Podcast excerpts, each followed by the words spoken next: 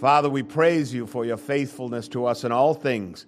Be with us now by the presence of the Holy Spirit, and let him unlock to us, O Lord, the deep things written in your word. We pray in Jesus' name. Amen. You may be seated. We're continuing in an exposition of the book of Romans. I don't know how many weeks it's been to you. I'll have to go back and count. Um, I know that Dr. Martyn Lloyd-Jones from the Westminster Chapel, who um, wrote a great commentary, chapter by chapter. There's what, 16 chapters in the book of Romans, and he wrote 14 books, whole books on those 16 chapters. So there's a lot here. We have a very tightly woven argument that I'm trying to hold together as we get to the next great crescendo in the great doctrines of our faith and of our salvation. Chapter 6, book of Romans, verses 1 through 14. But, Pastor, we did this last week. Yeah, I know. Settle down. Do it again. Hopefully, start today with what we ended with last week and kind of wove this, weave this thing together. What shall we say then? Shall we continue to sin that grace may abound? Certainly not. How shall we who died to sin live any longer in it? Or do you not know that as many of us as were baptized into Christ Jesus were baptized into his death? Therefore, we were buried with him through baptism into death. That just as Christ was raised from the dead by the glory of the Father, even so we should walk in newness of life. For if we've been united together in the likeness of his death, certainly we also shall be in the likeness of his resurrection. Knowing this, that our old man was crucified with him, that the body of sin might be done away with, that we should no longer be slaves to sin. For he who has died has been freed from sin. Now, if we died with Christ, we believe that we shall also live with him, knowing that Christ, having been raised from the dead, dies no more, death no longer has dominion over him. For the death that he died, he died to sin once for all. But the life that he lives, he lives to God. Likewise, you also reckon yourselves to be dead indeed to sin, but alive to God in Christ Jesus our Lord. Therefore, do not let sin reign in your mortal body that you should obey it in its lusts, and do not present your members as instruments of unrighteousness to sin, but present yourselves to God as being alive from the dead, and your members as instruments of righteousness to God. For sin shall not have dominion over you, for you are not under law, but under grace. Amen. What an awesome passage of Scripture. What an awesome celebration of what was done for us. But I want to get into because we're at the point in the text where Paul finally gives an application. Up until this point, he's telling us what Christ already did for us. But now he's saying, do something on your own. Step into this. You're dead to sin. Don't give your members to sin. Right? You're he died once for all, all the faithful, right? So don't act as though you're going to die. You're going to live. You're going to live eternally with Christ. This is his promise. This is the thing he secured. But, Pastor, don't we all die? I'm going to get to that. Likewise, you also reckon yourselves to be dead to sin, but alive to God in Jesus Christ our Lord. There's the great application reckon yourself. It's something you have to do, it's a mental exercise. You may remember that this verse became our application of the principles and doctrines taught by the apostle thus far in the epistle. We're in chapter 6, and he hasn't told us to do anything yet. He just told us what the nature of man was. He just told us what the nature of society was and that the wrath of God was upon men for suppressing the truth and acting in unrighteousness. He told us all these things. Then he told us Christ died. And like him, he went into the grave and we went into the waters of baptism and he rose up and we rose up in newness of life. And now he's teaching on this great union with Christ that whatever happened to Christ happened to you by faith. We own the things that Christ did for us. We are in union with Christ, not identified with Christ. I labored a lot to make that known last week. We don't become the only begotten Son, there's only one of those, right? So to this point, there was really no application at all. We, as believers in the death and resurrection of Christ, are portrayed in these first few chapters as the privileged recipients of the finished work of Christ. The work is finished. When Jesus said it is finished, it was just like he's it was just as if he said, Let there be light, and there was light. He said, It is finished, and it's finished. So don't add to it. There's no application for believers with, re, with regard to what he did for your salvation, or what we could call his salvific word. I love it when the, when the, when the uh, spell check tells me that salvific's not a word, because it's our word. And I don't fix it. You can go in and fix it. I don't do that. Karen has to do that. But uh, I, I want it to scream at me. This is our word. I'm glad the computer doesn't know salvific. We contribute nothing to our salvation. We do get that, right? This is a gift. Oh, I'm going to demonstrate that for you this morning. This is a gift. It's entirely a work of Christ on the cross. It's his life in exchange for ours. It's his life bleeding away, friends, from the nails and the thorns and the whip and the fist and the spear. You remember all those things. It's his life bleeding away. It's his work that he himself proclaims as finished. It's his body interred in the tomb. It's he who lay in the tomb three days. And it's he and he alone who rose bodily from the tomb and was seen and proclaimed by the faithful. It's Christ who justified the elect saints before God the Father. We can't justify ourselves. He justified us.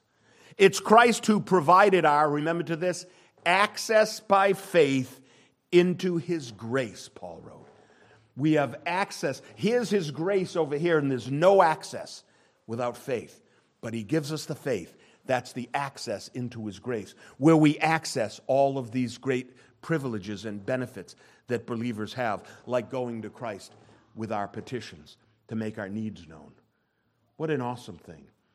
And so when you preach the gospel to your friends and they say, Well, I don't believe that, say, I know you don't, but wouldn't it be great if it was true?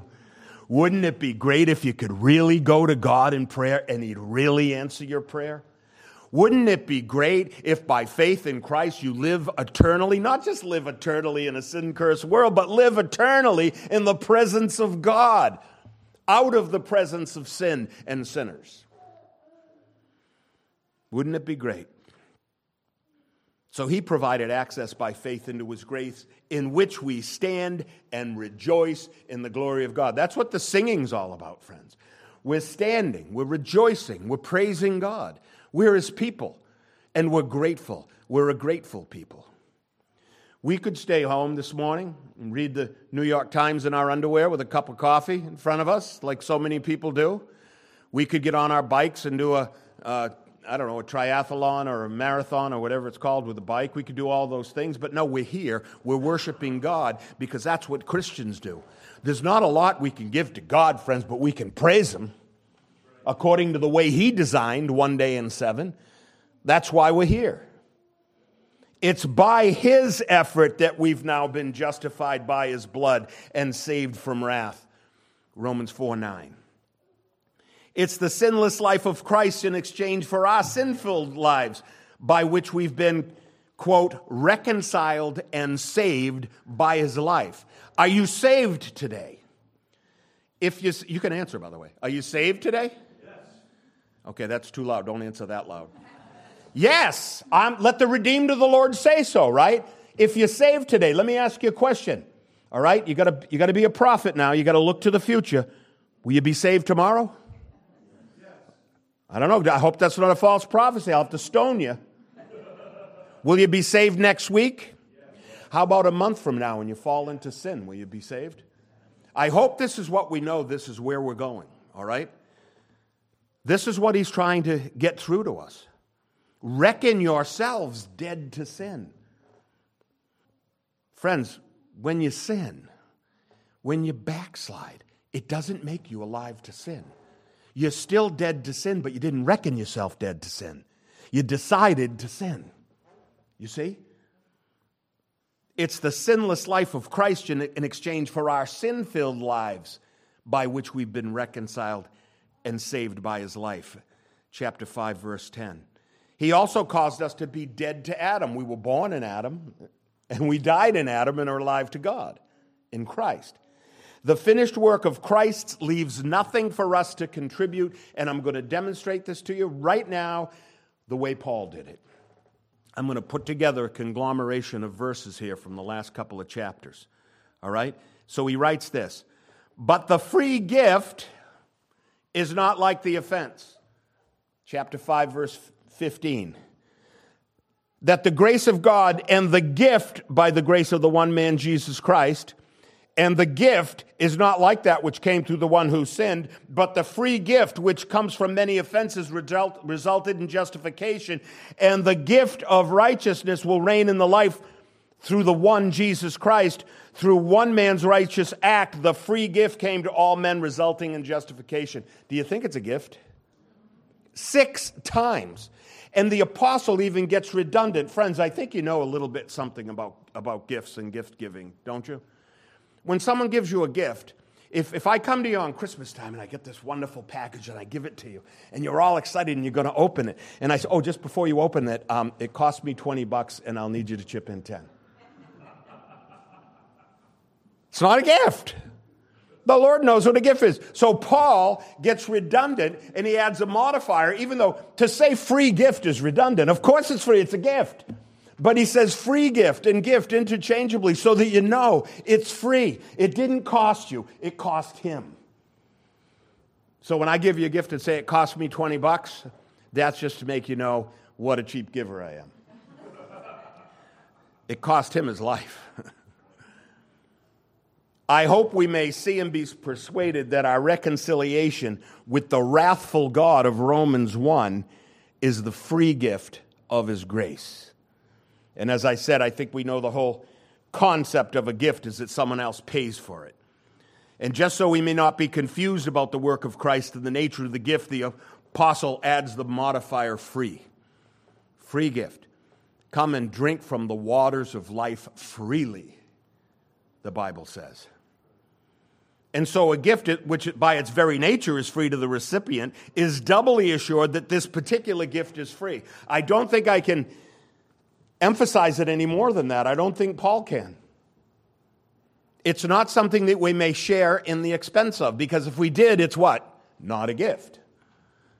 It's not a thing that we could possibly give to ourselves. It's a thing conferred upon the faithful by the blessed love and mercy of God on high. So, having established this great and precious promise, that the life of Christ was acceptable to God as the price paid for our sins, the apostle finally goes on to give us an application. We like to engage in this, don't we? We like to contribute something to the virtue of society and for the pleasure of God. We like to contribute something. We're dead to sin, but that's the negative part, but we're alive to God, so let's do something, right? And so he says, as a first application, the first thing you have to do is believe what I've said. I said you were dead to Adam, reckon yourselves dead to Adam. I said you're alive to God, reckon yourselves alive to God. We have to fully take hold in our lives in the here and now of the wonderful nature of the gift. Unwrap it, play with it. Our salvation is secured, and so Paul beseeches us to consider ourselves secure. Don't go in and out of assurance, friends. Tossed to and fro with every wind of doctrine. Craftiness of men by which they lie in wait to deceive. You know the verses. Don't be tossed to and fro. We've been given eternal life, and so Paul urges the saints to walk and talk as though we've escaped the bondage of death. We will not die. I'm saying that emphatically. I know you want me to qualify it, but for now, I'm just going to let it marinate a little. We will not die. The scripture is very, very clear on this. This is the, the apostle would have us live as those who know that death no longer awaits us. Now, we may live lives of insecurity without assurance, and I assure you that your doubts and your fears concerning the nature of your new status before God will not keep will not hinder you from taking hold of the benefits he secured for you. Notice I said status. Friends, you have a new position, a new status before God. You're not like other sinners. Yes, I know you're going to mess up and you're going to sin. You're not like other sinners, though. You're dead to Adam, you're alive to God. You only sin because you forgot to reckon yourselves alive to God and dead to sin. So, we who died to sin live in it any longer? And the answer is no. How could we? So we can live lives of insecurity and not have assurance of our salvation. But, friends, that's just going to take away the victory. That's not going to take away the reality. We're still going to go to heaven. You're going to go to heaven with all your doubts and fears and unassurances. But you'll have more assurance when you hear on Sunday morning for the rest of the series on Romans, I'll tell you that. That's how, well, what do you think he gave us each other for? So we could stay home and watch a pastor on YouTube? Switch the channel.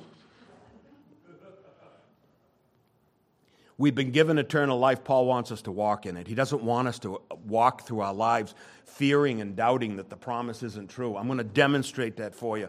Your complete assurance will make you all the more victorious in your lives, it will make you all the more powerful in your evangelism.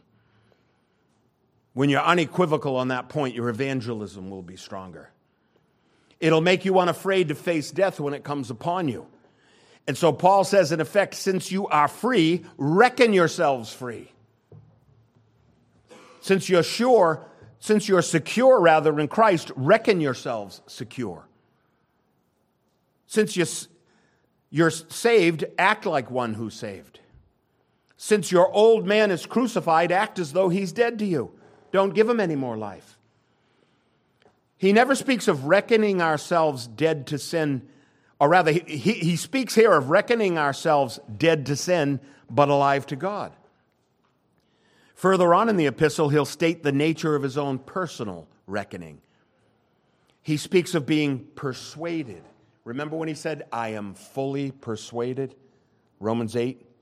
And so it's right here in your notes. I'm fully persuaded that neither death nor life, and then he mentions all these other things, right, will be able to separate us from the love of God which is in Christ Jesus. Death or life, nothing can separate you. Angels, principalities, powers, he means in the heavenly places, demonic spirits, the devil himself, things present, things to come, height, depth, any other created thing, none shall be able to separate you from the love of God which is in Christ Jesus. And he says, I am persuaded of this, meaning I reckon myself alive to God and dead to sin.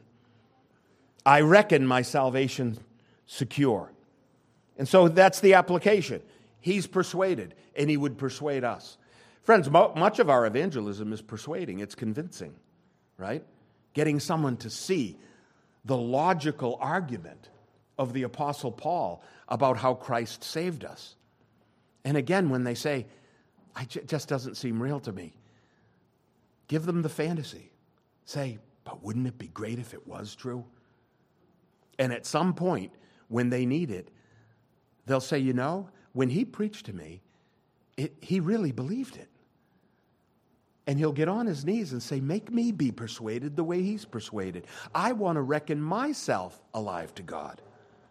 The word reckon is from the Greek. It's logizomai. Isn't that a great word? Logizomai. It has to do with the logos, with the word. It's properly used, I'm quoting the, I'm quoting the uh, lexicon, of, of numerical calculation. You ever say, you know, reckoning is doing math. You're doing reckoning, right? You're accounting things. It's an accountant's word, reckoning. Luke writes of him, um, of Jesus, that he was numbered with the transgressors. He could have says he was reckoned with the transgressors. It's it's logizomai, same word. He was numbered. Jesus was numbered with the other thieves on the cross, right? He was reckoned as one of them. Even though he wasn't, he was considered to be one. A second use is it says B, it's used metaphorically, by a reckoning of characteristics or reasons to take into account. Romans 2:26 talks about this. The verse refers to the uncircumcised who keep the law being reckoned as though they're circumcised. Right? They're the, the Jews had a sign of being the people of God. It was circumcision. The Gentiles didn't. But by their works, they were reckoned as being circumcised in God's sight. That when Paul was dealing with that whole point of the, of the Jews and the Gentiles receiving the same gospel. They, by faith, they were all reckoned the people of God. By now we know that Abraham's faith was accounted to him for righteousness. What do you suppose the word accounted is? Logizomai. The word for account here is logizomai. It means reckoned. Reckon yourselves, he writes. Abraham's faith was reckoned to him for righteousness, we could say. Consider yourself to be in the state of grace that's been described in these writings. Act like the guy in the old Western when they say to you, Are you saved and going to God? Reckon I am. Note, he begins with the word likewise, though. That's what's interesting here. Begins with the word likewise. Likewise, you also reckon yourselves. In other words, like the one that's already been mentioned. You can't say likewise to begin a sentence if, you, if you're not linking it to something you've already said, right? All the things that happened to Christ are to be reckoned as having happened to you. So likewise, you also are dead to sin. Lloyd Jones comments on this. He says the first guiding principle is that we are to reckon as being true of ourselves what the apostle has previously been telling us is true of the Lord Jesus. The very words likewise and also make this abundantly clear. Friends, all we have is the text. Use every word of it. Likewise, like I just said about Jesus, likewise you also reckon yourself dead to sin once for all. It's done. All those things, all those principles and transformations mentioned above are what Paul refers to here. And so we're reminded of the doctrine of our union with Christ. That's what we're laboring over here. Our union with Christ. Simply stated, we read this For if we have been united together in the likeness of his death, certainly we also shall be in the likeness of his resurrection your union with Christ. He died, you died.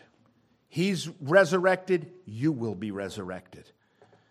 He goes on, knowing this, that our old man was crucified with him, that the body of sin might be done away with, that we should no longer be slaves of sin. Now, if we died with Christ, we believe that we shall also live with him, knowing that Christ, having been raised from the dead, dies no more. Death no longer has dominion over him. For the death that he died, he died to sin once for all. Once means he dies once, for all means he died for you once. I'm telling you, you're not going to die if you believe in Christ. But the life that he lives, he lives to God. Likewise, you also reckon yourselves to be dead indeed to sin, but alive to God. For sin shall not have dominion over you, for you are not under law, but under grace. The only way you can die is to be under the law, which is a death sentence. Grace is the freedom from that. Your debt's been paid, the death's happened. Someone substitutionarily, another word spell check won't like Friends, what happened to Christ happened to you. That's called our union with Christ. He died to sin, so did you when you believed. He was buried, so were you. And the apostle uses the illustration of baptism as the burial. It's a beautiful illustration. He was raised from the dead, so will you be, just as you rose from the waters of baptism. What's happened to Christ has happened to you, so reckon you, or account yourself indissolubly joined to Him. What's His is ours. He, what he conquered was death. but he conquered death in us. Now, I want to point to you sometimes we come to a place in life where I'm sorry to tell you, well, actually, I'm happy to tell you, you got to disregard the things you see. And I'm going to give you this example. The whole example here is we have to have faith like Abraham had. Abraham didn't consider the things he saw, he considered not his own body, remember? He's 100 years old, no kids. Promised to be the father of a multitude. In fact, that was his name, Abraham. So I pointed this out last week. This is where we take the naked word. Do, do, do, you don't like the word naked? Naked word? We'll say unadorned word. I like naked. We'll take the naked word of God. You don't have to add anything to it. Strip it, strip everything down, but just what it says. Take it as immutably, unimpeachably, undoubtedly true, which of course it is. So we must reckon it as true regardless of any evidence to the contrary. And I mean all the forensic physical evidence of our carnal existence. Remember this, friends.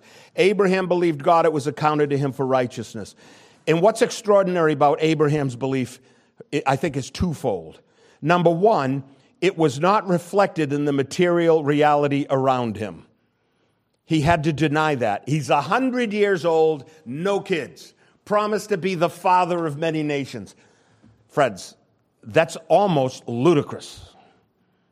But he didn't consider his own body, he considered the naked word of God only.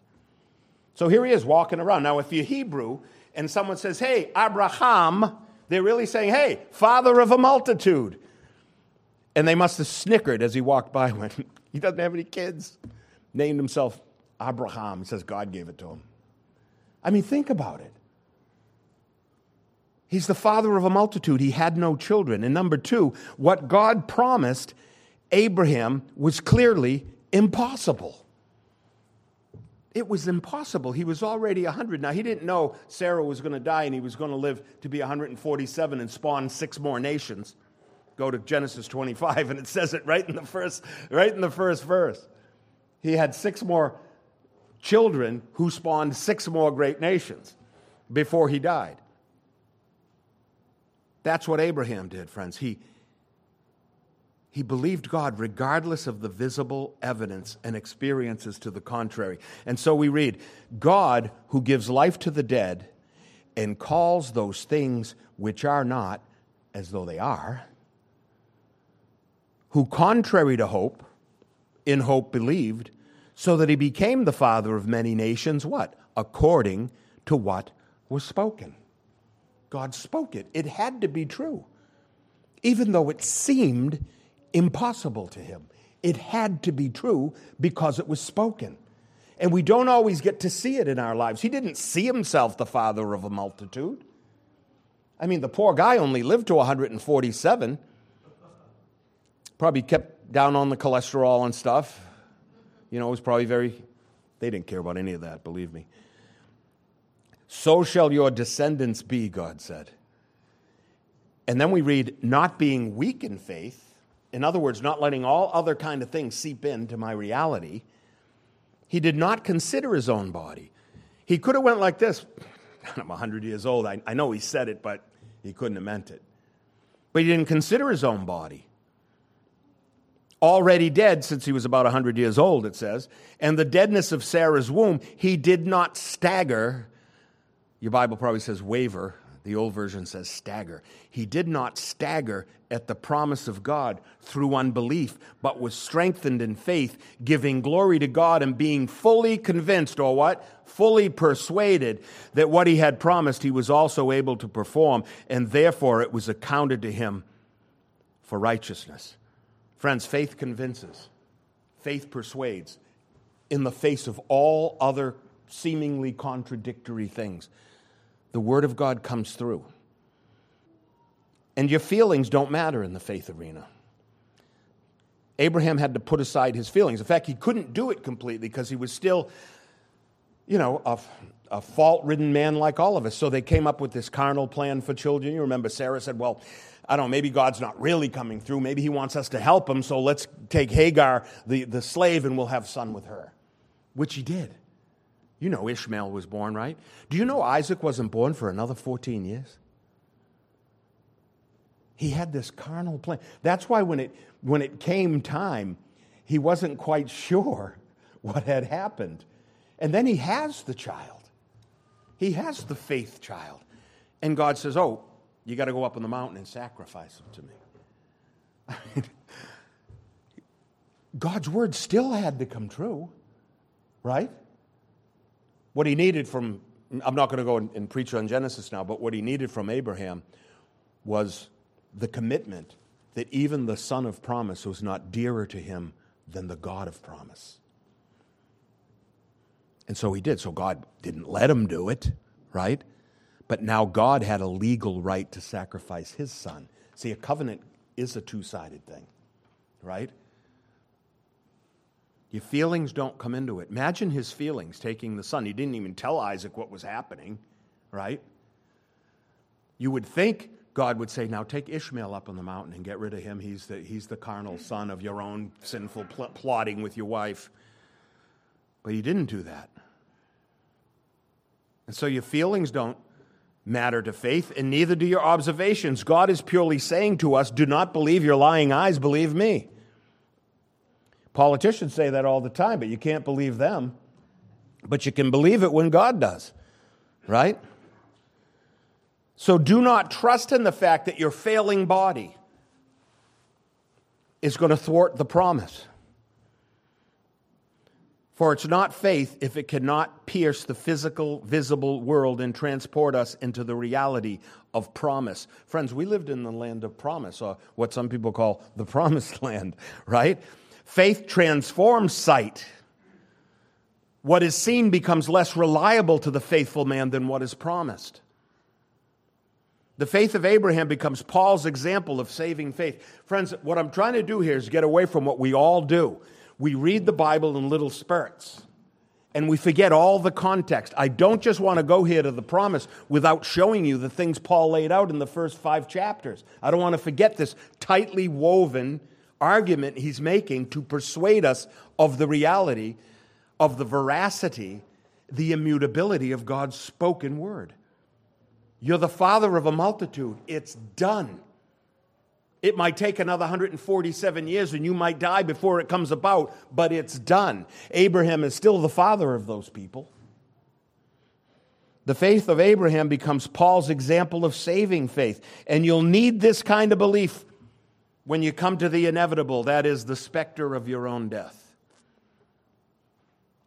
That's the next point of the text. Verses 8 and 9 say, Now, if we died with Christ, now what does that mean? If we have faith in the Christ who died.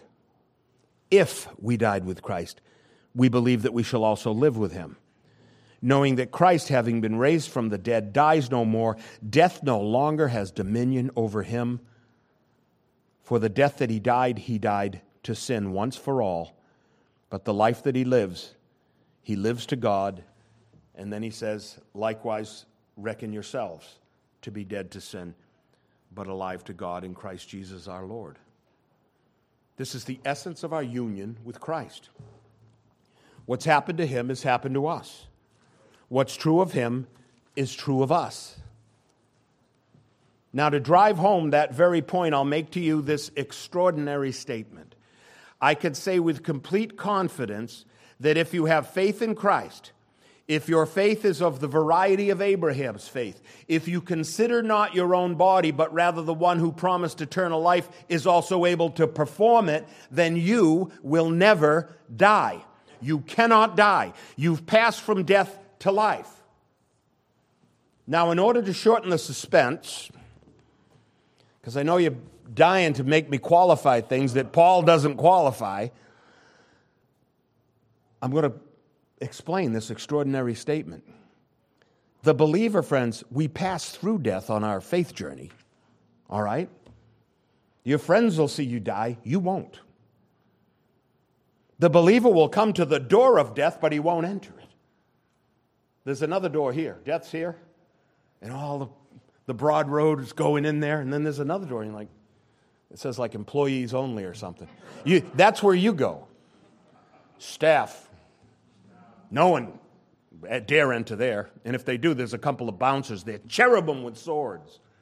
You have to have faith to get in there, right? Friends, I'll go so far as to say that the New Testament doesn't speak of death with regard to the believer. The New Testament speaks of sleep. I'll say it louder sleep. It speaks of sleep. Paul says this If we believe that Jesus died and rose again, even so, them which sleep in Jesus, he means people that died, right?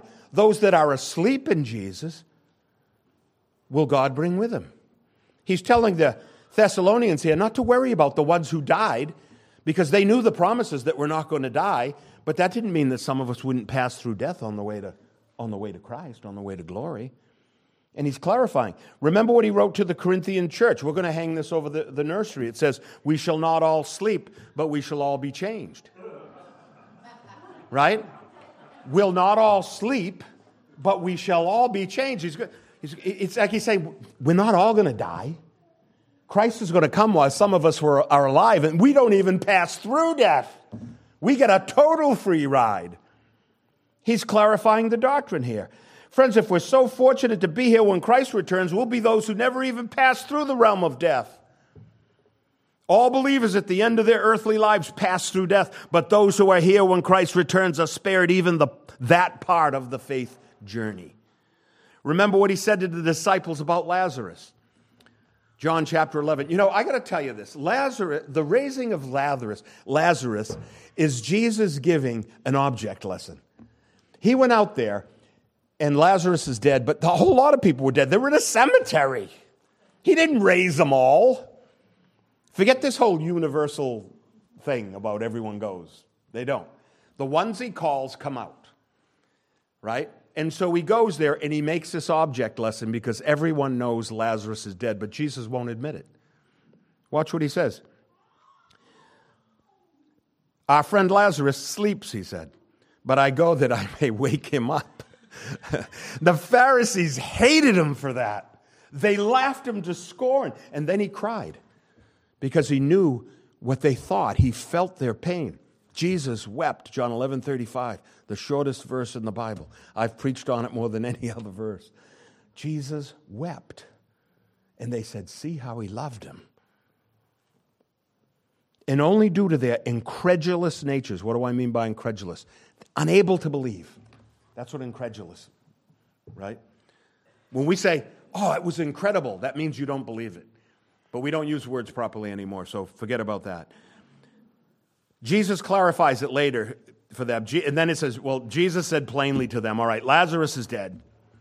And he says to Martha, Your brother will rise again. Friends, death for the believer is nothing less than a glorious beginning. Jesus has said again to his hearers, Truly, truly, I say to you, he who hears my word and believes in him who sent me has everlasting life. And listen to the promise and shall not come into condemnation because he's passed from death to life already. The Lord said what has to be the most extraordinary statement in all of Scripture. And he says it to Martha at the tomb. Remember, nervous Martha is always busy and distracted? It's probably because when he sat down that day in, the, that other, in that other anecdote in the Gospels where he comes to the family of Bethany, see, he loved, his family were friends with Martha and Mary and Lazarus. All right, and they had a great estate, and they would put him up during Passover week. Him and all the disciples could stay in this wonderful estate they had. And he came there, and Mary, of course, is concerned about getting all the stuff ready, which is good. They have to do that. But right now, I'm teaching you something that you have to hear. So sit down and listen. Your sister did, and she did the right thing. So he says to distractive Martha, Do you believe me now? It's a great, when you take it all together, it's a really great story, isn't it? If you don't forget the rest. And so the Lord said what has to be the most extraordinary statement. He says it to Martha at the tomb of her brother. It's a verse I declare at every funeral, particularly at the funeral of a fellow believer. And he says this I am the resurrection and the life. He who believes in me, though he may die, he shall live, and he who lives and believes in me shall never die. I believe that he who made the promise is able to perform it because I'm claiming the faith of Abraham. Even though it doesn't seem like it can be true, it's true. That's what faith does. It goes through the seeming things. And so he proclaims this impossible reality as though it's not only possible, but expected. The man of faith is an expectant guy. It's not only not impossible, it's a certainty. And after he says it, what do you suppose he does? He challenges Martha with this. He said, Those who believe in me shall never die. Do you believe this? So take it as though he said it to you. He said, You'll never die. Do you believe this? Lazarus is dead in the tomb when he said it. If there's anything that this busy, distracted, wonderful person, Martha, has done, this is her Abraham moment, don't you think? Lazarus in the, is in the tomb, and Jesus said, No, no, he's sleeping. Jesus declares that Lazarus will rise again. And what does she do? She takes the baby step of faith and says she knows he'll rise again in the resurrection in the last day. All right, you got your doctrine straight. But that's not what I'm saying. You see, I'm the resurrection and I am here. This is what he, he's saying to her. Her doctrine's good, but her faith needs prompting. Her, her brother suffered and died. He was wrapped and entombed. Four days have passed, and she acknowledges that if the stones rolled away from the entrance of the tomb, a horrible stench would emanate from the opening. And then the Pharisees would get mad because they hate nasty dead things. Surely she's right regarding all these obvious observations. But the Lord comes on the scene with nothing but His Word. He doesn't care what they've experienced. Well, he, he cares in a human sense, but it doesn't matter to the outcome. He comes with nothing but his word, friends, and he speaks to the contrary of every visible thing in their reality that day. This sickness is not unto death. The guy's dead. It's for the glory of God. Our friend Lazarus sleeps. I go to wake him up. I'm the resurrection of the, and the life. He who believes in me, though he may die, he shall live. And he who lives and believes in me shall never die. Do you believe this? Praise God. I'm glad you kids are here. It's good for you, it's good for us. Friends, the New Testament has a very bold stance on death. And there's the constant assertion that death, the greatest fear, is extinguished in Christ and the fear of it demolished. Remember the verses from Hebrews which say this Inasmuch, then, as the children have partaken of flesh and blood, he himself likewise, likewise shared in the same, that through death he might destroy him who had the power of death, that is, the devil and release those who, through fear of death, were all their lifetime subject to bondage. Death isn't the bondage in that paragraph. The fear of death is the bondage. Death isn't the bondage because it's dead. Even him who had the power of death is overcome. It's only the fear because you reckoning yourself fearful of it, you see. Paul recites the ancient proverb of Hosea, which says, O grave, where is thy victory? O death, where is thy sting? It's like Paul is taunting death. Faith is audacious. It stands at the tomb and says, The dead man's alive because he believed in me. I'm, I'm here to reclaim him. The audacity of faith. As if that's not a bold enough stance of faith, he goes further in his rhetoric to the Philippians, where he said, Christ will be magnified in my body, whether by life or by death. For me to live is Christ, and to die is gain. And then he goes on and he says to them, he, you, remember, you remember the exchange? He says to them, Well, I'm hard pressed between the two. I, I'd like to stay here and help you guys out, but I really feel like going to Christ because it's far better there than here, even though you're here and I love you. He said, but you know, you're talking about a guy who, by the way, Philippians is one of the prison epistles. He's in prison. Let's give him a break, first of all, right? He's in prison. And if he decides he wants to go to Christ rather than stay in the prison, I get that, don't you? But he says it's gain, it's far better. I'm hard pressed between the two, having the desire to depart and be with Christ, which is far better. In other words, friends, the lives we prize so much, the things we value, are so much less than what we will appropriate by faith. And Paul said this also to the Philippians What things were gained to me, these I have counted loss for Christ. Yet indeed I also count all things loss for the excellence of the knowledge of Jesus Christ my Lord, for whom I have suffered the loss of all things, and count them as rubbish that I might gain Christ and be found in him, not having my own righteousness, which is from the law, but that which is through faith in Christ, the righteousness which is from God by faith, that I may know him and the power of his resurrection and the fellowship of his sufferings, being conformed to the death, if by any means I may attain to the resurrection of the dead. No matter what comes, I will attain the resurrection of the dead. And I would also add this, friends. In your evangelism, when they hear or scoffs or is unbelieving, ask them, wouldn't it be wonderful if all I've said is true? Can you think of a better person to rely on than Jesus Christ? You know, when people say in my evangelism, when I'm in the throes of talking about the gospel, and someone says, Well, yeah, I don't believe that. I believe that we all die and, and all men are good and all men go to heaven, or they say something. I said, that's, that's fine. That's a wonderful belief system. But what authority do you quote from that? Is that just something you thought up? Or just something that seems reasonable to you? Try to remember the things I'm telling you, I'm going on the authority of Jesus Christ. That always makes an impression. You ever notice that, like uh, politicians that couldn't care about Christ or the church always want Jesus on, his, on their side? They always say, uh, uh, you know, uh, tell you how to act. They always tell you what Jesus said. You should love your enemy and all that. They, they, they know all the things. Jesus matters to them. So say, wouldn't it be nice if you had an authority for your view that was as powerful as the one that I have? Think about that in your evangelism. Wouldn't it be wonderful if all I've said is true? Can you think of a better person to rely on? A more prominent authority than Jesus Christ? I know that now you don't believe me, but wouldn't your life be so much better if you did? Amen?